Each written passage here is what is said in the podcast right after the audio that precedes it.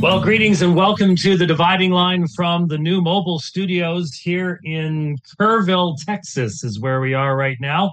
My apologies for last evening. Um, I managed to try to do this in a black hole of the internet. uh, the the park Wi-Fi was non-existent. Uh, the cell coverage was uh, utterly insufficient, and um, the positive thing is, is that uh, we now have Starlink backup and operational. And so that's a backup if we need it. Uh, but we are in a place right now we've got good connections. So here we are. I can't believe that this is actually happening. Uh, it's funny. It's ironic. In fact, I was in Fort Stockton. I realized this last night. I was in Fort Stockton last year when I all of a sudden realized hey, wait a minute. If I found an RV that had bunk beds in the back that was maybe only like 34 feet long or something like that, we could convert the bedroom up front into a mobile studio. And it was at that very same park that sunk us yesterday that I started looking. I didn't find any grand designs that did that. Next place I looked was Jayco found this one. I looked at many other places, but this was the one that that I found uh, in sitting in that park. The the web worked enough that I could at least uh, do things like that, and uh, so that's where it started. And that was about six months ago. And so I shared the idea with Rich, and that started a long process that was really not all that long when you think about it. Uh, that has now led to here I am. Uh, I am looking at. Problem is, you can't see all the stuff that I can see. I am staring at a 4K camera in front of me, and uh, I can uh, I can then uh, go over to another 4K camera over here um, from another angle and say hello to everybody there. And uh, then I can, as we will do later on, uh, show you a little something that I really want to be able to do. And that is Accordance Bible software. And I will be able to write on that and uh, do everything that I like to do with, uh, with that. And then come back to here. And I'm controlling it all with a switcher. I'm in control of it. Uh, Rich could control it, but I'm not going to let him. well, he might be able to take over anyways. I don't know. Uh, it, it, it's possible, but uh, this way, I I get to put up what I want to put up when I want to put it up. in essence, so um, got my microphone here, my laptop here, the touch screen uh, over on this side where I have accordance, and I'll be able to do all that kind of stuff and show videos and do things like that. Um, and uh, there's a there's a streaming PC over here uh, which is how we're connecting out into the world and our uh, 5G thing over there. Like I said, if we need to have Starlink up, we've got good connection here, so I didn't have to set it up. But we have that as a backup now in case I fall into another black hole like we did yesterday. And uh, so here we are. There's a screen in front of me with I don't know how many different things. Rich says a couple of them are completely irrelevant and he'll eventually fix them, get rid of them. Uh, but I have what's in preview and all sorts of stuff up there uh, that's telling me what's going on. And it's probably too much information, uh, honestly. Uh, but but there you go. So here we are, and let me start off um, by expressing uh, thanks on a level it's really hard to put into words because once we came up with this uh, project, well, you had to fund it. Um, we uh, we had already started moving toward uh, a different tow vehicle for safety reasons. Um, we had we had been told initially uh, by Derek Melton to get a diesel, and he was right, but we didn't listen, and um, so we we had a different vehicle. It was a wonderful vehicle. It really is. It's a beautiful truck, but it's uh, it wasn't a diesel, and there is just a world's difference in ability to pull and ability to stop, as in slow down down a hill um, between a diesel and a gas powered uh, truck. And if you've never pulled with both, I won't bother to go into it right now, but there's there's a huge difference. We had already started to go there. Um, a dear, dear brother, who I won't go into details uh, now, made it possible for us to get that truck that I have that is now parked in the shade tree uh, next to the unit here uh, in uh, in Texas.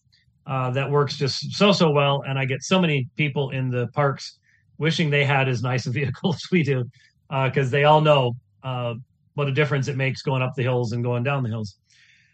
then we got the unit, and we came to you all, and we began a fundraiser. And I'm very, very thankful that we have paid this unit off. And the only thing left on the fundraiser that we still need your assistance with is what it took to convert a bedroom, because I would be sitting uh, pretty much right toward the, the top of the bed uh, right now, if you could sit, which you couldn't, anyways. Um, converting a, a bedroom into a fully functional 4K camera, multi camera, uh, mobile webcasting studio where we will be able to do debates and all sorts of incredible stuff, uh, even while on uh, on the road. And so it's the it's the stuff we've had to get to be able to do that uh, that is still uh, there, and uh, we're making progress toward that.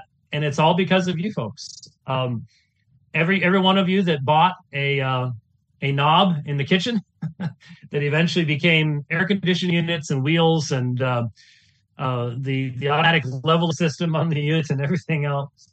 Uh, you all made this possible. We came to you, and you all have been so generous to uh, to make this uh, happen. And so we're going to do everything we can to utilize this uh, to the glory of God and to the edification of God's people. So we thank you for it. Please pray for our safety. Yes, we have insurance on everything, but um, as someone said, we we want we need to pray that uh, the truck and the unit will be like the shoes of the Israelites in the wilderness uh, that did not wear out, and um, uh, that that certainly has been uh, my prayer as well as we look at this. Uh, but all of that, uh, you know, like I said, I, I came up with the idea of the of the unit and um, how to for me to sleep in the back in in bunk beds and um, trade in a little of my comfort uh, for for making this available. Um, I had almost nothing to do with what you see in front of you right now, um, except for the colors on the wall behind me. that was that was about my only contribution. Is I did find the really super cool uh, sort of waterfall type colors uh, lamp uh, that's that's behind me. I I found that and I think that's about it. I, I cannot think of anything. Well, I, I did uh, only last week or the week before uh, say to Rich, no, we need to put that other camera at a different angle over there. And so that's that's why it's at the the angle that it's at. And that's about it. Um, everything else in here is the result of the the, the most famous French person from Prescott. Um, Rich designed all this stuff, and you you if you've not ever seen what a studio looks like or or recognize like the amount of cabling in here for example the the number of hdmi cables and brackets because this has to be a studio that can undergo 20 earthquakes a day maybe more and that, that's what it has to do. So these cameras are smaller cameras, but they're super high quality uh, cameras, but they need to be protected. I can't leave them up. So there have to be has to be a quick disconnect stuff because, you know, initially I think Rich probably just wanted to be able to walk in, hit a couple buttons, and we could go. Doesn't work that way. Um, you just can't you can't protect electronic equipment um, let me let me just give you an example. Uh, it happened to get on this trip.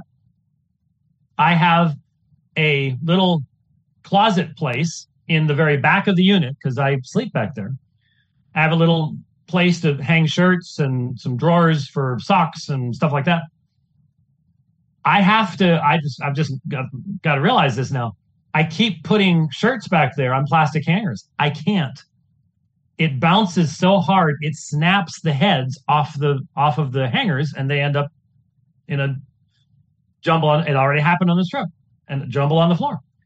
Uh, that's how much bouncing takes place, especially on um, I 40 in New Mexico, anywhere in New Mexico and Louisiana. Uh, both both states are definitely uh, competing with each other for having the biggest holes in the road possible, and uh, so you've got to protect this stuff. And so uh, I have a drawer over here. I take these cameras down. There's there's three cables I have to insert in each one. By the way, Rich, we need to take those plastic things off camera too. They're they're real, real. You took it off that one, but we need to take off that one. Anyways, uh, he he bought the super high quality styrofoam stuff and cut out the stuff to, to put the cameras in there and the microphone in there. And uh, I've got one light over here. The other light over here is called a window, natural natural light going on right now. And so you've got it. So all these cables are zip tied in place and they're organized and they're all hooked into the right places. You got power run all over these places. It's all zip tied together. Uh, I was I was going home uh, last week or the week before, and um, I get a phone call, and I I, I hit the it, it, hit it. It's Rich on my I hit it on the truck, and it's uh, Rich says as soon as it picks up, Rich says, "Never mind, it popped back in," and I'm like, what popped back in? My knee.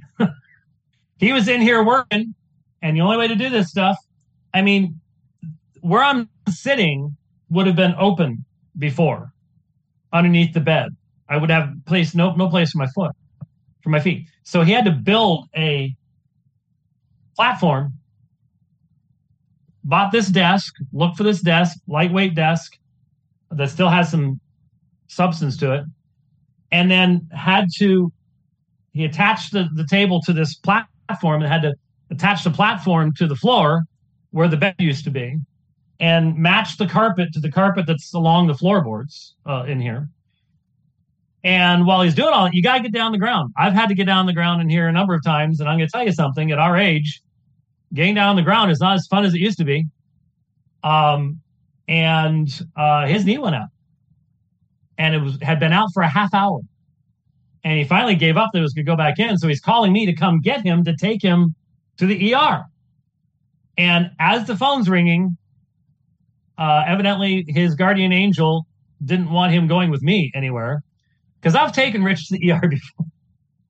I'm not going to tell that story. I've taken Rich to the ER before. Uh, you know, as you get older, stuff like this happens. And uh, so uh, his guardian angel popped it back into place. But there was one day he got he got to my house when I had it parked out front about eight thirty in the morning, and left about four thirty that night. Uh, it, it, it takes time to do all this and to do it well and to do it right, and it's it's been done right. So, uh, look if if you enjoy what we do in here, if you're appreciative of the stuff that we've got coming up in the future, um, there's there's primarily just one person to thank uh, for all this hard work, and it's not me. Um, so I know there's, I know Rich already has a little cult following out there. You know, you're you're coming up to me at various churches when I'm speaking, and evidently the uh, the password to get into the cult is "be nicer to Rich," uh, something along those lines. Um, I am nice to Rich. I really am. Uh, you know, but hey, if that's how you get into the into the group, that that's cool. But uh, seriously, uh, this this is a massive amount of work, and it's uh, this guy could have made a whole lot more money in other areas of work than working for this ministry. I can assure you of that because if we had paid somebody to put this together, it wouldn't have been any more uh, efficient or looked any better than what we've got. So, well, we did sort of pay him to do that, but that's that's not anything special. That's just what he does.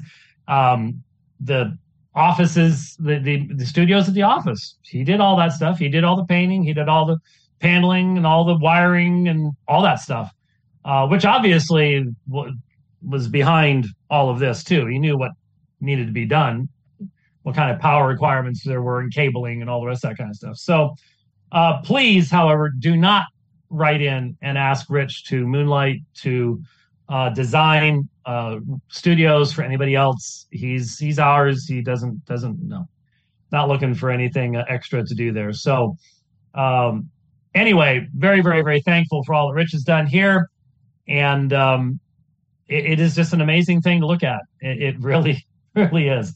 So what I wanted to do today, I did a little um, uh, driving line that Rich posted as well uh, commenting on some of the stuff going on on other subjects right now. Don't want to get into that type of thing. Uh, I wanted to sort of celebrate what we're doing here. Um, and uh, oh goodness, uh, I'm sorry, I was just interrupted by. Uh, uh, I, I have my I have my Twitter set on a thing where uh, it it refreshes every little bit, and so sometimes a video will come up and sort of like, ah, what what on earth was that all about? Um, there's just a lot of weird stuff going on in the world today. Anyway, what I wanted to do today is I want to sort of go back over the history of this ministry. It is our 40th anniversary. We're going to be doing some cool stuff later on. Of course, that's that's coming at us so fast that it's probably just gonna go flying right right right by us. Um. Anyway, uh, since we're sitting here in our new unit doing this, I want I was thinking back about when this ministry began, what we were focused on, and just how different things are today. Uh, most of you know that our first focus was Mormonism. Um, I had met with two more missionaries just a matter of weeks after my marriage in uh, the summer of 1982. And elders Reed and Reese were their names. And I started teaching a class on how to witness to Mormons at the very large Southern Baptist Church uh, that I was a member of at the time. And that class then started bringing together the the first uh, people that made up Alpha and Omega Ministries. And when it started, there were four of us: Mike and Linda Beliveau, and and my wife Kelly and I. And uh, it wasn't too long after that that uh, Mike took over teaching the Mormonism class that I was teaching, and I started teaching a Christian doctrines class. Now, some of you will find this very interesting the primary book that we used was by Charles Ryrie. Give you an idea of my background at that particular point in time. Uh, but it was also pretty much around this time period that uh, I had. Well, actually, man, that would be that would that would still be in uh, three or four years down that down the road. Actually, before I was in seminary, um, when I started to discover Reformed theology, and it was while I was teaching the Christian doctrines class that uh, after one particular session, um, a fellow walks up to me and um, uh, introduces me to his friend who was wearing a maroon members only jacket. And I, I will never forget it because he looked he looked a, a little charismatic because he was. and that was first time I met Rick. And um, uh, Rich Rich had a lot of um, of learning to do at that particular point in time in his life. Um, but that was where we've we first met was uh, while I was teaching that particular class, and then Rich started coming out to the uh, LDS Easter pageant, uh, which we started tracking. uh, 1984 was the first year that we, in an any organized way, um, went after doing that work in Mesa. It was 84.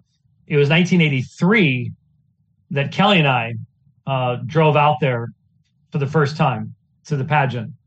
Uh, well, we rode out there on a Kawasaki 440.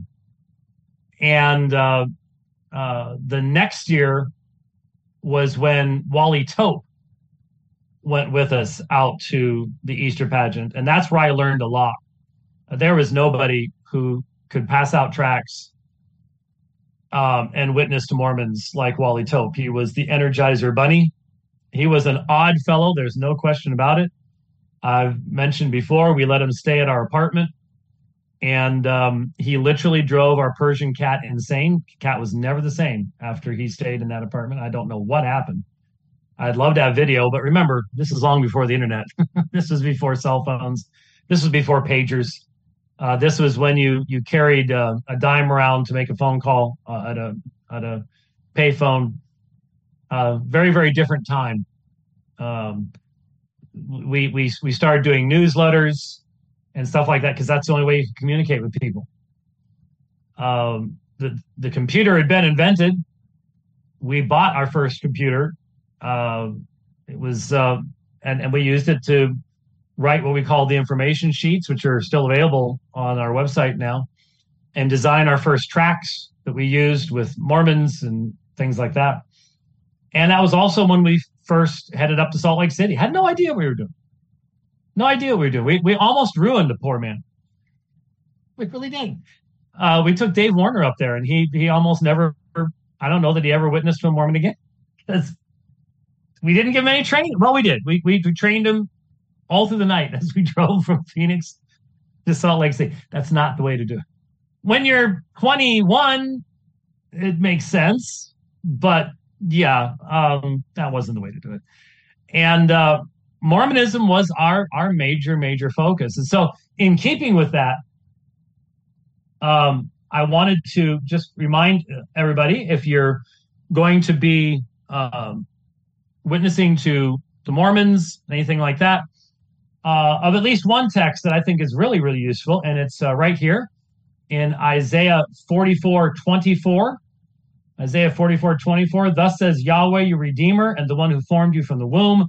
I, Yahweh, am the maker of all things, stretching out the heavens by myself and spreading out the earth all alone. Now, this is the Legacy Standard Bible. If you're going to be talking to uh, Mormons, you you want to probably be reading from the King James if you just simply want to simplify things for you. Uh, but the point is that here Yahweh says he is the maker of all things. And then notice the two phrases stretching out the heavens by myself and spreading out the earth all alone without any other, is literally what the Hebrew says. Why is this important? Well, part of it's to tell you a story once we started doing this with more and more people over the years, uh, somewhere around 1985, I forget who it was, but we got a hold of somebody at the church that did um, t-shirts, you know, silk screening of t-shirts. And I came up with something called, and this was before I just I knew what a Coogi was, just so you know how long ago this was. Um, we came up with called Witnessing with the Word T-shirt. The Witnessing with the Word T-shirt. I'm wondering if Rich still has his Witnessing with the Word T-shirt because I think you had a yellow one, if I recall correctly, at some point. Um, I, I do but, not. Um, I do um, not. You did not have a yellow. You didn't have one at all. Oh, I had one back. If you then. see me looking, I had one back oh, okay. then. I don't have if one you, anymore though. Uh, that went way. Oh, okay. It, yeah, Rich is not down here on the floor people are going to wonder, oh, you've got him, you've got him, you've got him underneath the floor. He's in a little cell down there. No, uh, this is where the streaming PC is. And so if Rich wants to talk to me, it's down there. So I just sort of automatically look to where the voice is. I wouldn't have to do that because it doesn't really accomplish anything, but just want to make sure that none of you think that I actually have Rich Storm. He's actually running everything because I'm incompetent to do any of that. Um, anyway, so uh, we had a witnessing with the word T-shirt, and the reason I mentioned Coogi's is it was very colorful. It was a color fade type thing, and that was my idea. And I designed it, and it had Greek and Hebrew on it, and it had certain verses. Now we had started at, even at that point. While I was doing the class on Mormonism, I would take questions at the end of the class, and people started asking questions about Jehovah's Witnesses. And like, well, that's not the subject. I really, you know, and so pretty early on, it was within, you know, it was by within the first two years, I'd say, um, I had to start studying Jehovah's Witnesses. And so some of the verses had to do with the deity of Christ. I think Colossians 2 9 was one of them. And then the other verses had to do with witnessing to Mormons. And I'll never forget, I was wearing that shirt when I had to drive. I had to get up in the middle of the night from the Motel 6 because we stayed, we've always stayed only at the best, the best places.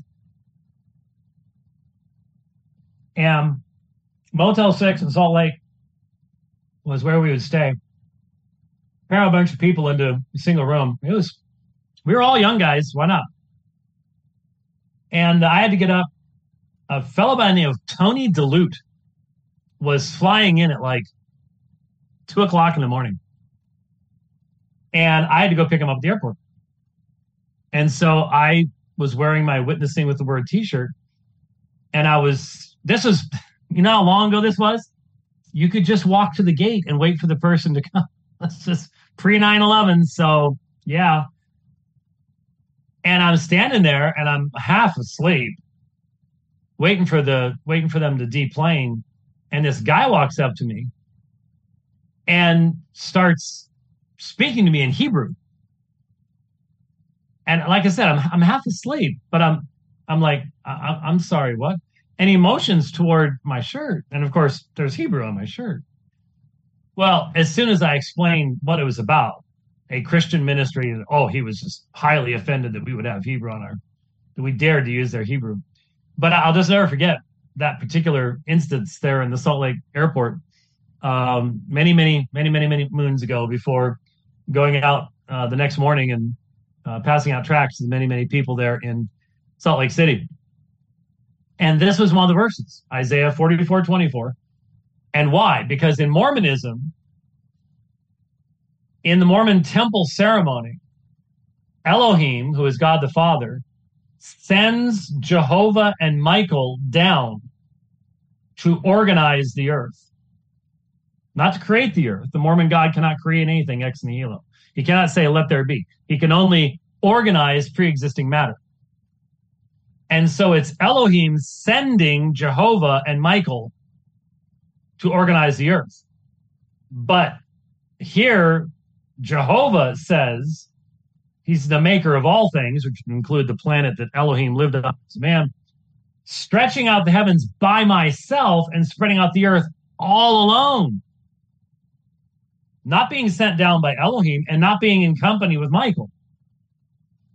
So the monotheism of Isaiah 44 24 is directly contradictory to the concepts enunciated by Joseph Smith and Mormon Church it is interesting to realize that I really wonder how many Mormons today that you would talk to would even be aware, would even have thought through, even if they're temple Mormons, what they have seen. Because I'm pretty certain that scene's still in the temple ceremonies, though there have been some major revisions of temple ceremonies since we started this ministry. There's been at least two, maybe three major revisions of the temple ceremonies since we started. So there you go. So, like I said, um, then pretty early on, I started building my Watchtower library, and I, I, I, and again, one of the things I am most thankful for, and I don't know where it came from. Uh, I don't know. I, I somewhere along the line, I grabbed hold of the reality that if you're going to, as a Christian, deal with other faith systems, whether you call them cults or false religions or whatever whatever it is, you need to hear what they themselves say. You need original sources. When I studied Mormonism, I didn't have that. I, I didn't have it. I, I didn't have anybody to guide me. There was no one at my church that really there were there were some people at my church that were a little concerned about what I was doing appropriately. I'm a young guy. Um, they tried to, you know, give some guidance along those lines, but I didn't have anybody to tell me. And somewhere early on, I realized, you know, I'm reading these, I'm reading all these references to the Journal of Discourses and Doctrine of Salvation and Mormon doctrine and you know all the rest of this kind of stuff. Marvelous work and wonder. Um, Wally Tope said it's a, it's a marvel, more don't wonder. Uh, is he had different names for all the all the books. Anyway, uh, and so I I started going and getting them. And I started building up my LDS library, and I had to do the same thing with Jehovah's Witnesses. I had to get their books and read their material. Um, and so I started building that up. I subscribed to the Watchtower and Awake magazines and things like that. And uh, so we started dealing with Mormon, uh, with Jehovah's Witnesses. And one of the key texts that I would highly recommend to people uh, that you that you memorize is uh, in Colossians chapter two. You know, see to it that no one takes you captive through philosophy and empty deception, according to the tradition of men, according to the elementary principles of the world, and not according to Christ. That's something you, you probably know. But the verse to memorize is Colossians 2 9. For in him all the fullness of deity dwells in bodily form. And it's short enough that if you read Greek, uh, hati enauto katoikai panta pleroma te theatetas sematikos, you can memorize that as well. Um, and just simply be ready uh, when when the time comes uh, to deal with one particular issue. And that particular issue is the fact that the New World Translation of Jehovah's Witnesses mistranslates this text. Well, it gives an, a purposefully misleading and inferior uh, reading of this text. And that is that uh, it translates the term theatetos, which means that which makes God God. It is a very strong term referring to the very essence and nature of God. It translates that as divine quality to get around the fact that what Paul is actually saying is in Christ, the fullness of deity dwells somatikos in bodily form. This was a this was a slap upside the head to any Gnostic whatsoever uh, they would never use this kind of language at all. Uh, and so you you can see right there in uh, verse nine, ta pleroma te theatetas somatikos, the fullness of deity in bodily form. That is a great uh, verse to memorize to deal with Jehovah's Witnesses because it's not one of the verses that they're automatically going to be ready to respond to. John 1 1 John 10 30, uh, they're, as I've said so many times before, they can respond to those texts in a comatose state. They're, you're not getting any thought process going in the mind. Colossians 2 9 is not nearly as uh, regular a text that they have to deal with. So we, uh, for quite a while then in the ministry, we're dealing primarily with uh, Mormonism, Jehovah's Witnesses.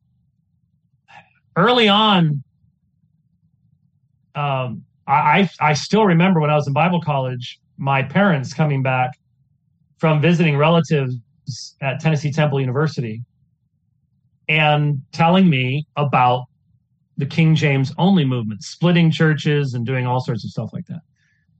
And so when I had first started taking Greek, I had, um, you know, when I when I opened up my UBS text, third edition corrected, I think, and I saw all those notes at the bottom of the page. I I asked Dr. Barrett. I said, "What are these notes?" And he says, "That's where the Greek manuscripts differ." And I knew, I remember which direction I was facing. I remember which room I was in.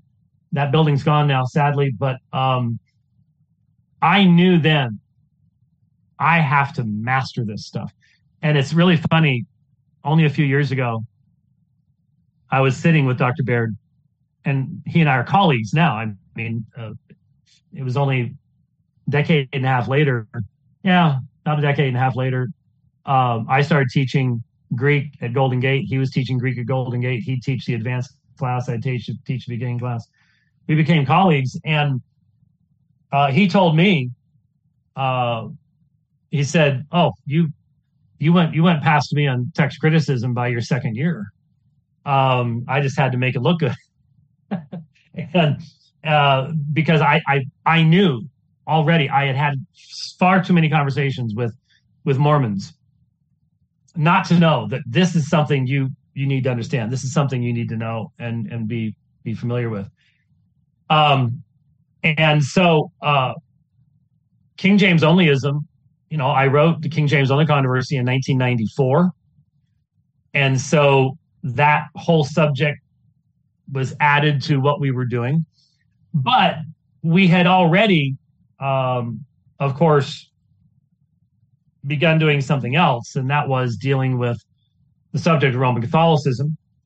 That I I I never ever wanted to be the Bible answer.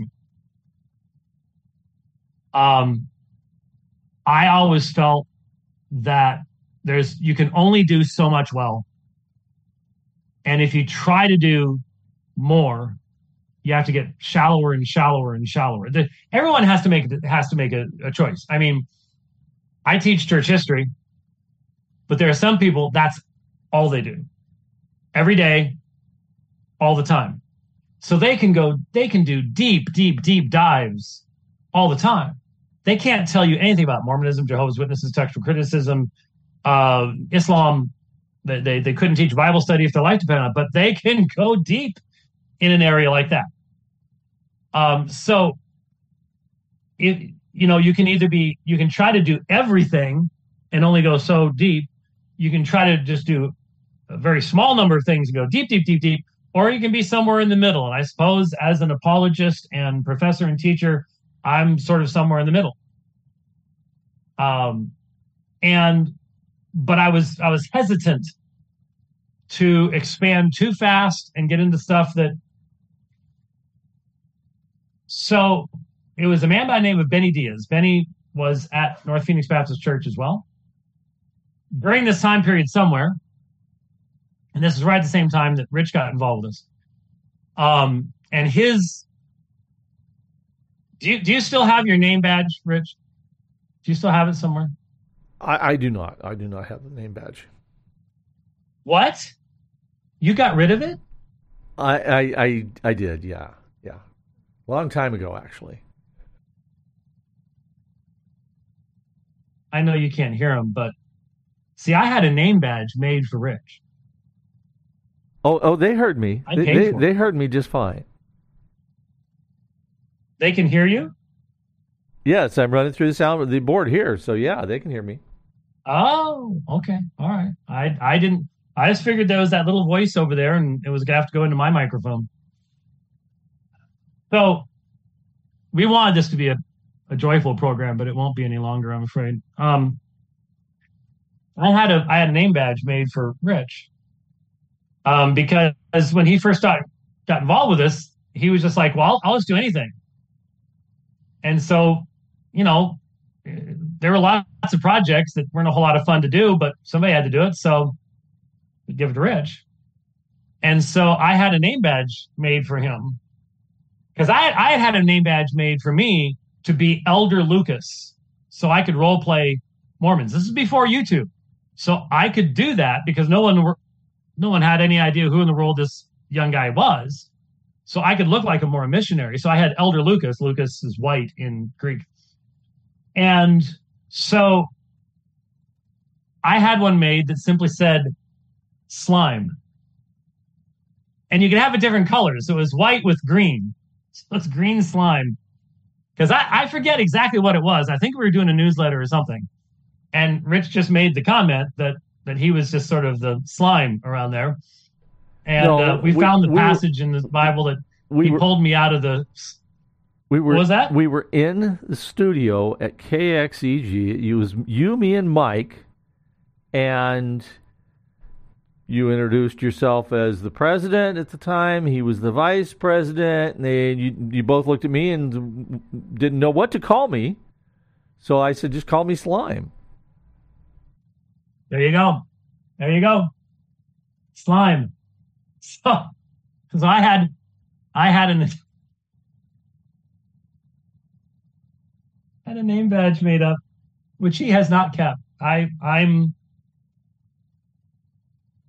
my heart is, um, is empty now.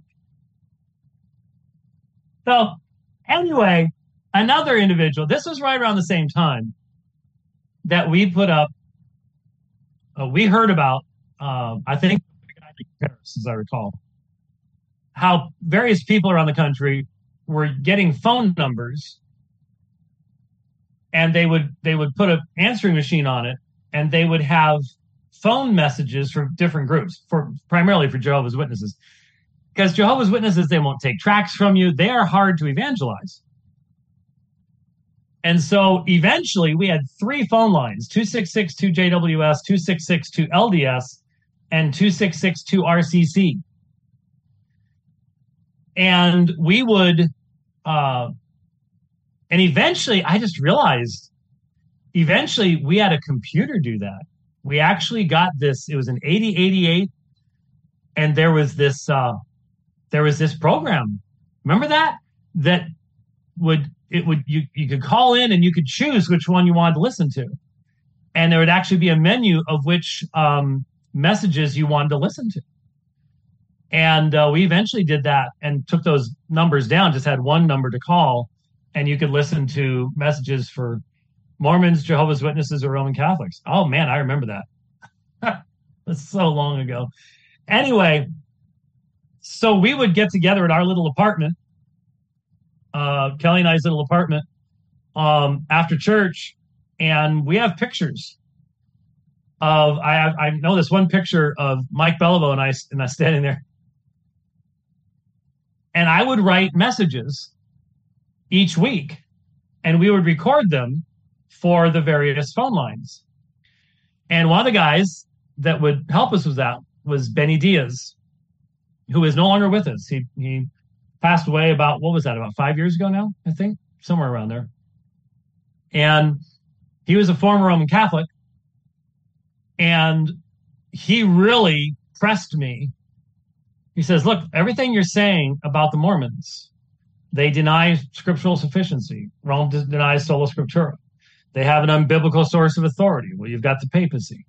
Uh, they've got an unbiblical gospel. You've, you've got um, purgatory and uh, the mass and, and stuff like that. And so we started getting involved in that in that area. Before I go into that though, I have to sorry. I was thinking about the picture that I have somewhere of Mike and I. We didn't have microphones like this. We literally had the little plastic microphones that came with the um, with the phone answering machine. And so I'd print out the script and we would we would record it. And it was sometimes it was a conversation. And so this in in this particular sometimes you'd get the giggles. Sometimes you'd get the giggles. And in this particular one, Mike had to say Wilford Woodruff. Wilford w- Woodruff. And he developed Elmer Fudd syndrome. no matter how many times we tried. Wilford Woodruff. I'll never forget that night. We almost gave up on it. I don't know how we did it, but uh, uh, yeah, it was good. It was it was it was wonderful. Those are those are the days. So anyway, uh, toward the end of the '80s, I started reading more and more on Roman Catholicism, and that's when I encountered Catholic Answers, um, This Rock magazine. I was getting ready to graduate. In fact, uh, I graduated in '89 from Fuller Seminary with my first master's degree, and one of the classes that I had taken there that I had just I loved because I, I had a professor who loved his field was church history. Nate Feldmeth was my professor. And he gave me a love for that subject. And so once I started seeing the historical aspects of what Catholic Answers was saying, and specifically Jerry Matatics, who at that time had just converted to Roman Catholicism. Um, he was a former Protestant, he and Scott Hahn. And um, I started listening to their debates on cassette tapes, of course, with a Walkman. Um, that's that's how you that's how you listen to that kind of stuff. And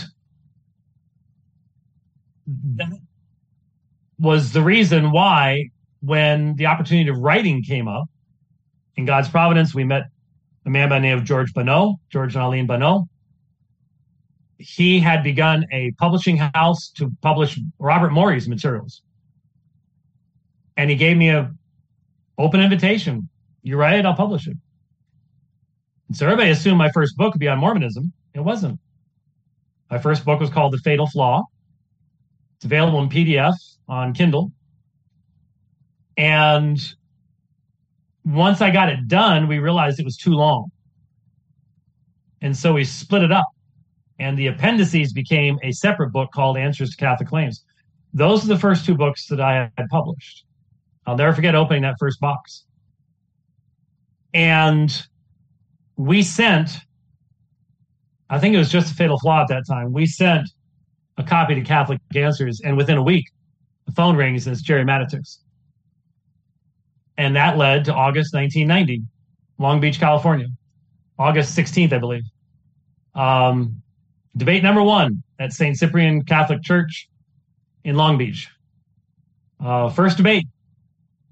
I had not debated in high school, did debate in college because neither had debate teams, had never studied it.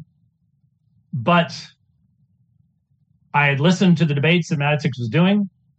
He was crushing uh, Calvary Chapel guys who knew nothing about church history. And so that led to the Sola Scriptura debate.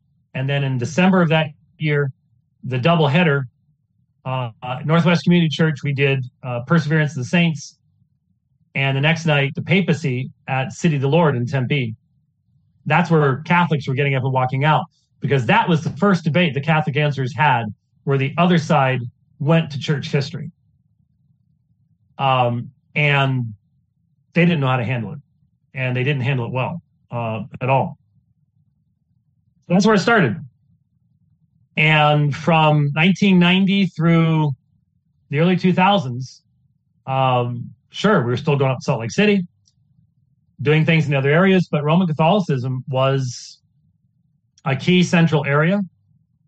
Once the King James only controversy came out, and I was I started publishing for Bethany House Publishers, then the the the breadth of what we were doing expanded greatly. Uh, I forget, Rich, when did you start with Alpha Omega uh, full time? I because we we eventually around 2000 stopped doing radio. Yeah, I, I started. I started um, officially January first, nineteen ninety eight, and we would go down to the radio station for a while and pay them exorbitant amounts of money to have a Saturday show and a few listeners. Yep. And then we discovered that um, they had a real audio stream.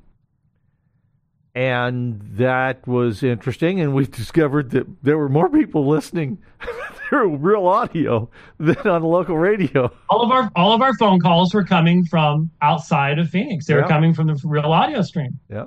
And that's I don't know who thought of it first, but we're sort of sitting around going, why are we why are we bleeding money to a radio station? We could do this ourselves. And that's how Christian podcasting got invented.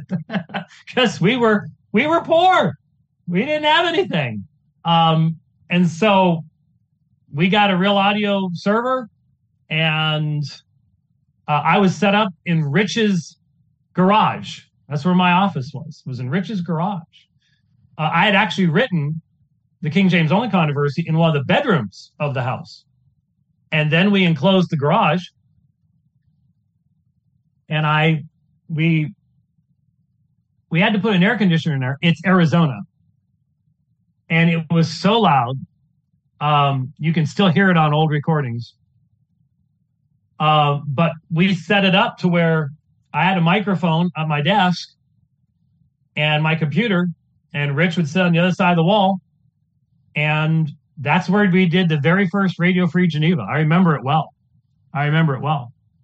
And that was using real audio servers. And um, so that that was like 2000 is when we started doing that uh, from uh, from the uh, the offices there at Rich's house. And uh, it was 2000 and was it 2006 that we went down to the where we are now. I think it was 2006. Yeah, right around 2006. Uh, the offices in that in that vicinity. Yeah. Yeah. Yeah, and again, massive amount of carpentry work, knocking out walls, putting in doors. Um, and who did vast of stuff? Rich did. Now he had some volunteer help, um, but yeah, it when when we go Tim the Toolman Taylor stuff, it there's there really is an application. Uh, there there there there really is, um, including trips to the ER and things like that. But that's that's not neither here nor there. Anyhow, uh, so during this time period, this is what we're doing, and the debates are getting around and stuff like that. Obviously, 9/11 happens. The thought crosses my mind to do something on Mormonism, uh, Mormonism on Islam God in his providence kept me from doing anything because I wasn't ready.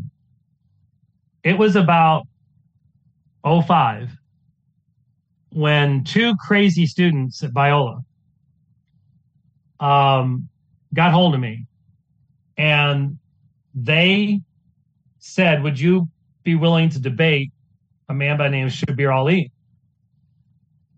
And I'm like, and so I start listening to some of Shabir Ally's debates. And I'm like, oh, this would really be a challenge. This really, really would be. So I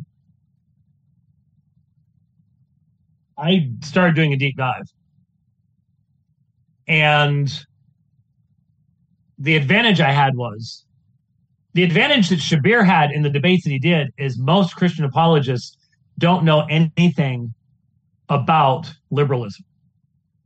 And I went to Fuller. And so I'm listening to Shabir and I'm like, I know where this guy's coming from. I know I know what sources he's using. I know to respond to that. And so we had our first debate um, in May of 2006 at Biola University. And I remember walking in, they have the two comfy chairs. the two comfy chairs. If I recall correctly, there was a there were some flowers in between. And I'm like, no, no, no, no, no. I know this guy. He's going to debate. He's coming here to rip my head off and I'm going to be debating him. We need tables. We're going to have books. We don't need flowers. This is going to be a real debate. Well, I think they were a little freaked out about that, but we prevailed, and that debate's still out there. And uh, halfway through that debate, now, by the way, there was a professor at Biola who did everything he could to torpedo that debate because he didn't know who I was. He never heard of me and he taught on Islam. He just didn't want to have to clean up the mess because he knew how good Shabir is. But we persevered. The Lord kept the door open. Um, halfway through the debate, when we took the break, the students are ecstatic. They're excited. Shabir walks up to me, puts his hand out, and says, Congratulations. We're not done with the debate. Halfway through, he says, Congratulations. He knew because his whole approach, I had already dealt with it. In fact, I had preemptively refuted most of his arguments before he could even get to them because I had spent so much time listening. Uh, the cross effects in that is still classical. I, I use it in classes to show people how sharp Shabir is because they don't expect Muslims to know that much about the Bible. Um, but how also to respond to those things.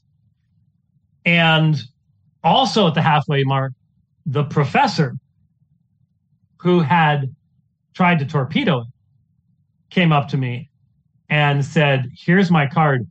We need to talk. And he ended up opening doors for me to study Arabic and stuff like that after that debate, knowing now who I was and what I was capable of doing.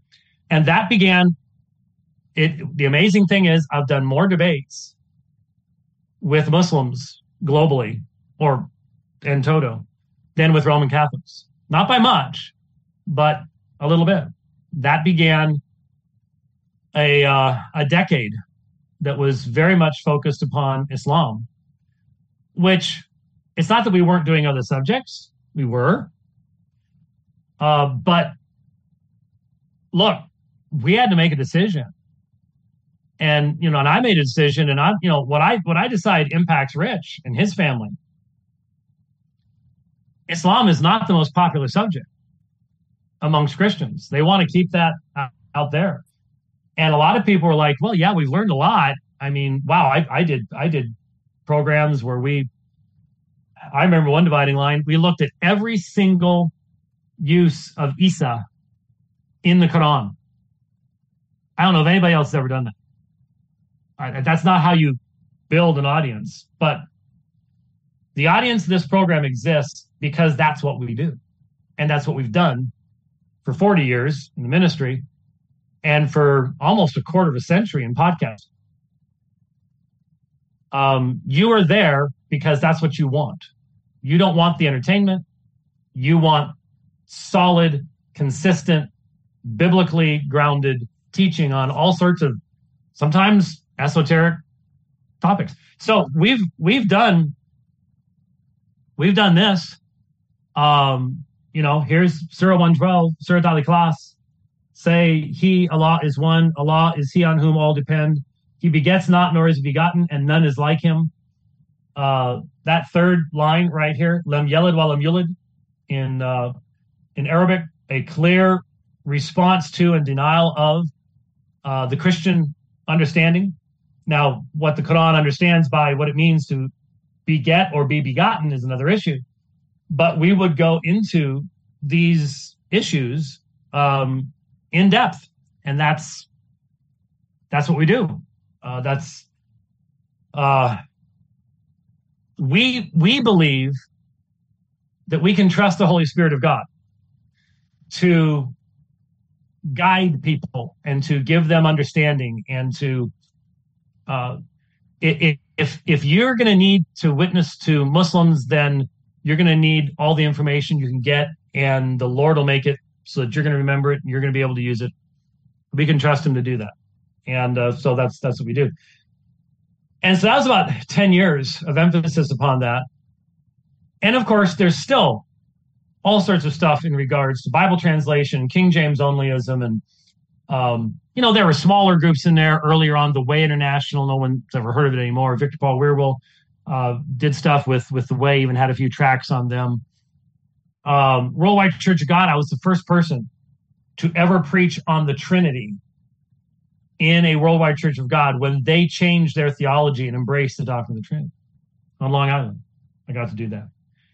And so there were all sorts of other things that, that went along in there. Um, but then, of course, you get into 2017, 2018, and now you have critical race theory, social justice, the MLK 50 thing happening. Um, we had actually had Voddie Baucham on the dividing line in 2010. And he had talked about um, ethnic Gnosticism and all, you know, prophetically, all sorts of stuff that we're buried in now. Um, years before that happened you know we, we were dealing with issues like that um, but in the vast majority of instances for for many many years i'd walk into the studio and i really wouldn't even know what we were going to be talking about um, that was especially true before Rich decided to stick a camera in my face. I could wear whatever I wanted, you know, um, didn't matter because everything was just simply audio. And then this YouTube thing started, and we got cameras, and so we have to build a not only build the studio, but now make it look. there's still a bunch of interesting programs out there where if you look at the background, it's a it's a window with some blinds in front of it, and in the corner was a prototype of the bookshelves that eventually are the bookshelves in my office. But it was never stained, it was never completed. And I'm stunned that it didn't fall over during one of the during one of the things because it it wasn't done. It wasn't it wasn't meant to actually be there, but we put some stuff on it anyways. And that was the background. That was it. You know, it was it, yeah. And I think we put like ceiling. We had ceiling tiles on the wall for the for the audio thing. Uh, you you can go look at it. Um, it's they're still still on YouTube somewhere, still there. But uh, then I went on a long trip and came back, and the studio that our normal studio in Phoenix uh, came into being. Again, Rich doing all that work, painting and the whole nine yards uh, while I was gone. And then only just a few years ago, we did the, the big studio with the big board and and everything else. That was during COVID, uh, when it looked like no one would ever get to go anywhere ever again. Anyhow, um, so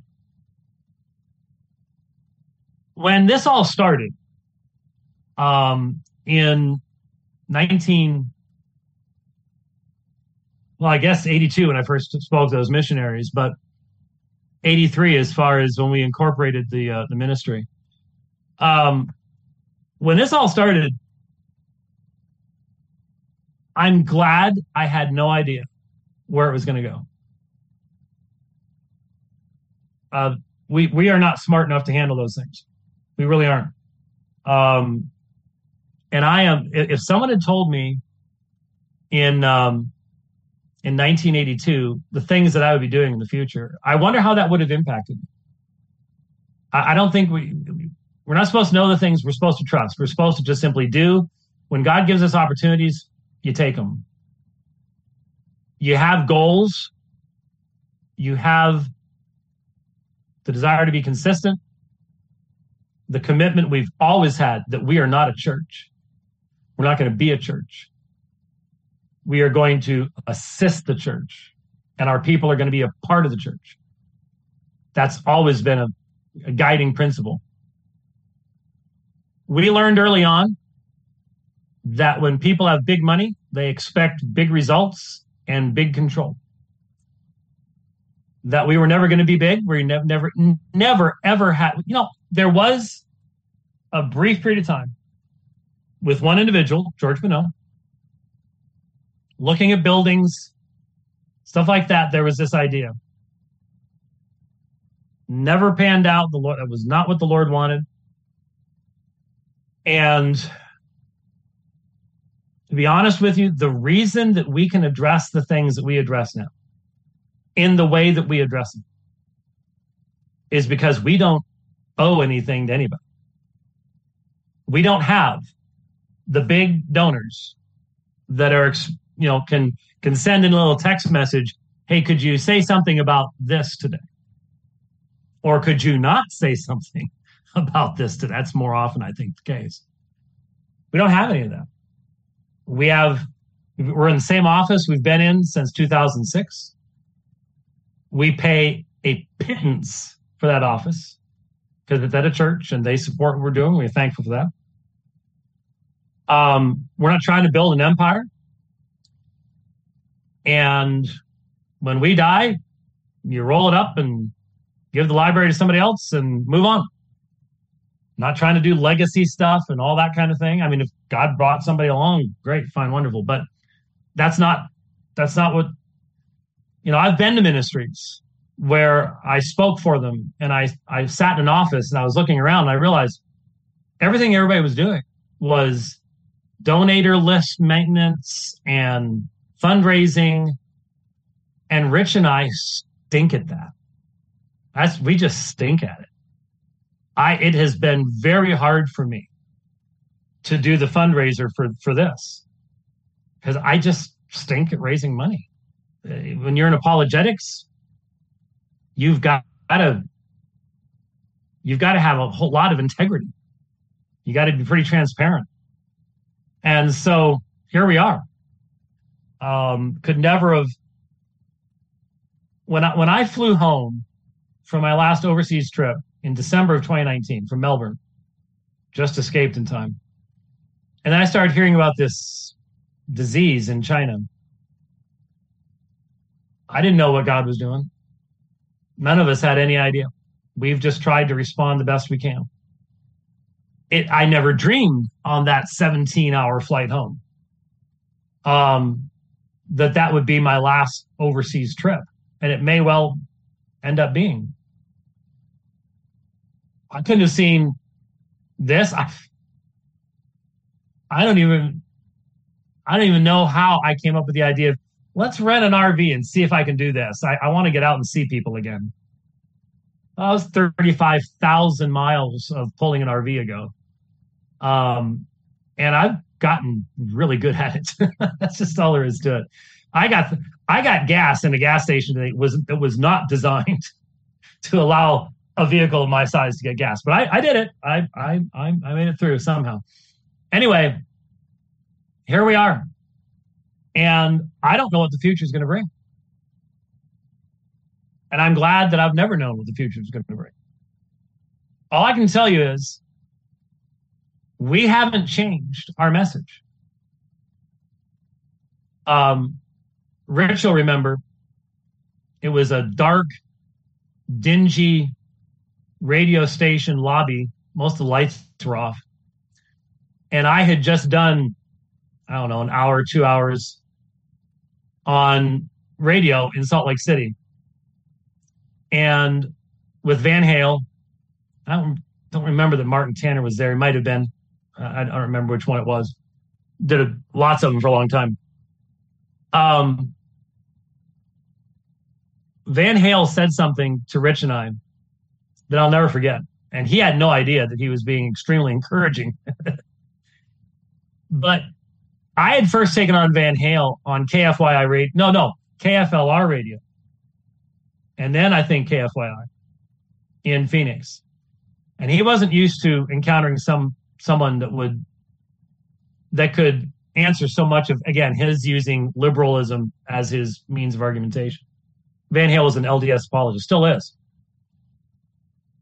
And we just got done doing live radio call in in Salt Lake City. Talk about being the minority. We think that's great.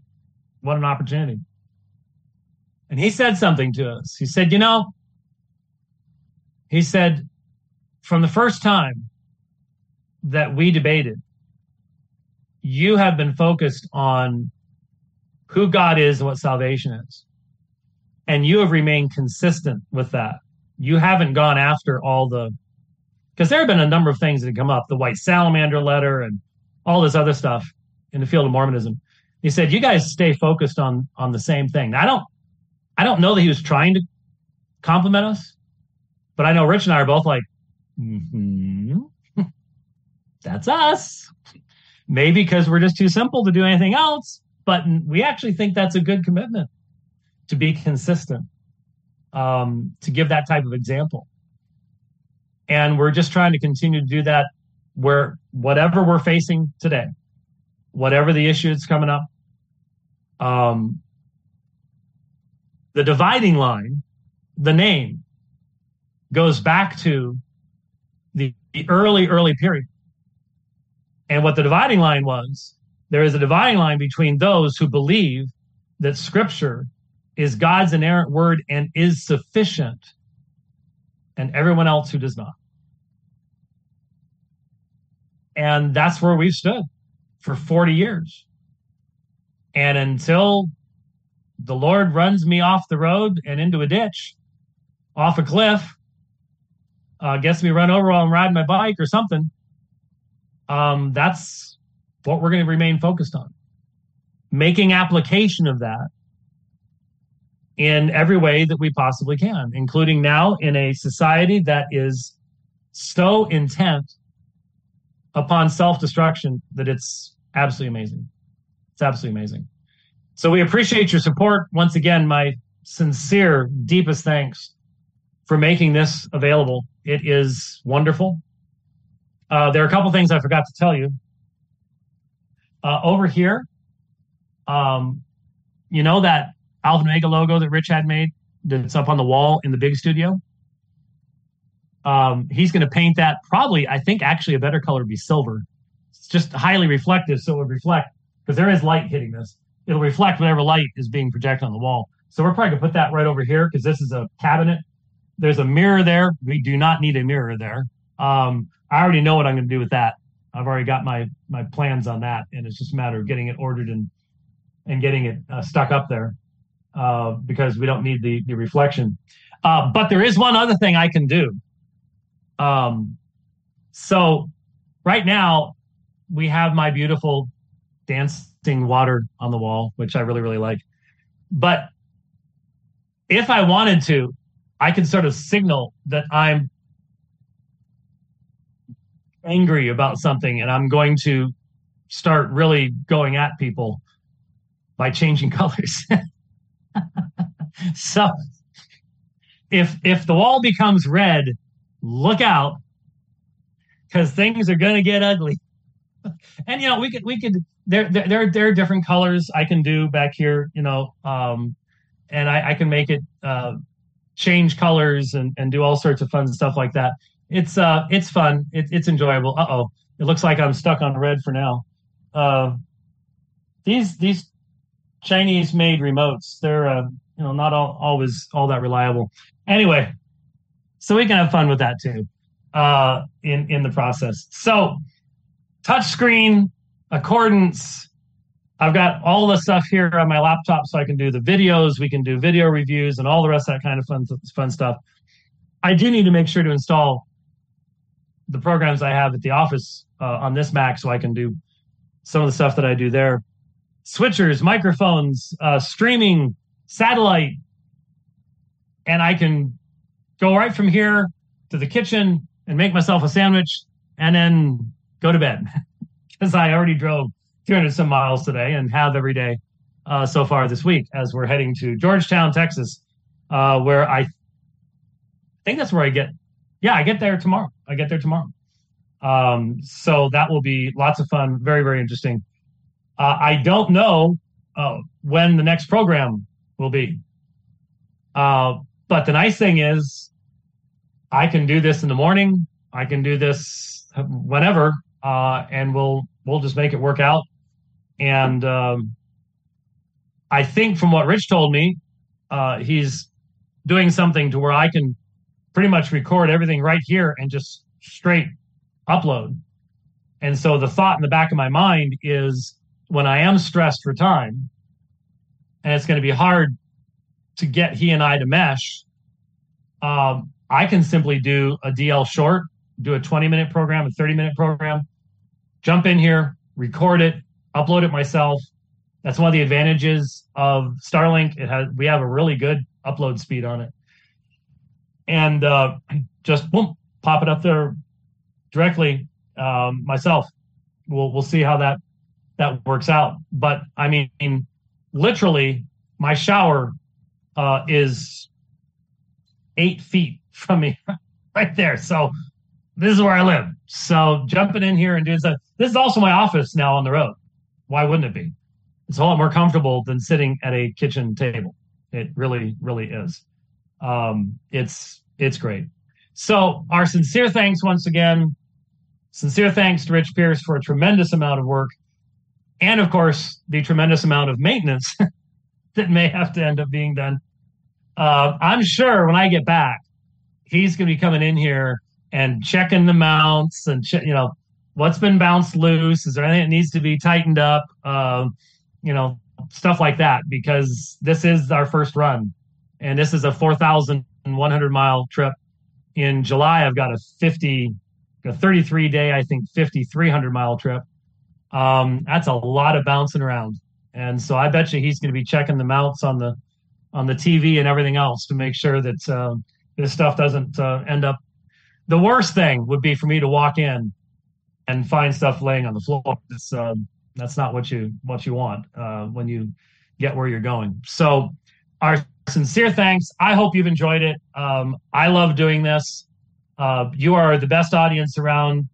You're all pretty weird if you really really want to be honest about it, because we don't we don't have the entertaining stuff, jingles and sound effects, and well, we do have right now a stuck on red light. Um, stop that! Stop that! Stop that! Um, we we we have a few things like that, but uh, you have to watch. If you watch this program, because you want to.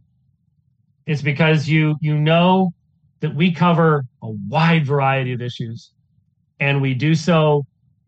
We try to do so with with integrity, and that's why you're there. So thank you, everyone who made this possible. Like I said, we still need to finish paying off the studio. So aomin.org if you want to help us uh, with it. And um, I can't wait to see you next time. Thanks for watching. God bless.